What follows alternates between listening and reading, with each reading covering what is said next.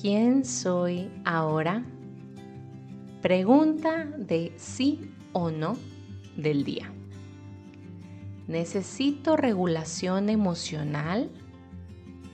Uf, te presento a la experta en reconocimiento de una necesidad desde el amor, no desde la escasez ni el sufrimiento, de regulación emocional en todo momento. Y es que aquí voy a hablar de mí porque no he hecho una encuesta para determinar si a mucha gente le pasa como a mí o si de plano soy solo yo, que me construí durante los años como un ser hipersensible. Pues es que de todo y para todo lloro.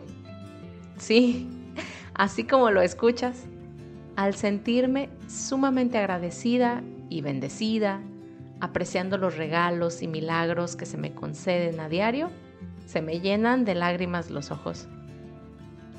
Al sentirme desaprobada o desatendida o con una falta de aceptación, esto me lleva al llanto. Al querer entablar conversaciones serias, importantes, poner límites, decir cómo me siento ante algo, uff, necesito respirar profundamente, pedir apoyo celestial, asistencia divina, porque si no, lloro. Y bueno, no se diga de cuando llegan los momentos de extrañar físicamente a mi familia, o a mi novio, o a mis amigas. ¿Qué cantidad de lágrimas puede contener el ser humano? ¡Qué bárbaro! Obvio, contarte esto me pone en una situación vulnerable pero ya te la sabes que aquí para esto estamos, para incomodarnos, porque puede ser por lo que constantemente atraviesas también. Y puede ser que lo tuyo no sea el llanto. Puede ser que cuando algo te detona, algo aprieta ese botón rojo de alarma en tu interior, entonces tu reacción sea el enojo, la furia, la ira, o el desprecio, la indiferencia, o el escapismo, el rechazo, el desapego irresponsable. Ahora, lo que tienen en común todos estos momentos que como ejemplo te compartí en un momento es que yo misma me autogenero ese llanto.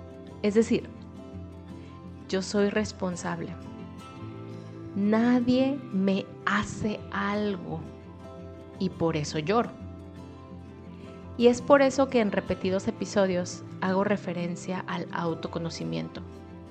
Tienes el placer y el deber de conocerte. Eres la experta de ti misma y puedes, si así lo eliges, trabajar con amor, paciencia y compasión en tu regulación emocional. Conoce qué te detona, qué es sano evitar y qué es sano experienciar para atravesar y aprender. Qué puedes elegir ya no repetir y cuáles son tus mejores herramientas para regularte. Y elige de forma responsable cómo respondes ante algo en lugar de cómo reaccionas impulsivamente desde las bajas frecuencias a sucesos detonantes. Además, si requieres un acompañamiento, algún tipo de atención o guía, pídelo. Hay tanto disponible y sé que tu poder de discernimiento será tu mejor arma. Lo más lindo de todo esto es que puedes ver todas esas emociones en tonos diferentes necesarios para formar un arco iris, recordando a diario que la vida es tan solo un juego de colores. Recuerda compartir este y todos los episodios con los que has sentido afinidad y sintonía para entonces elevar la frecuencia vibratoria del colectivo cada vez un poco más.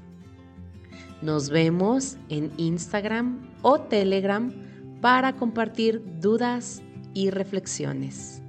Gracias, gracias, gracias.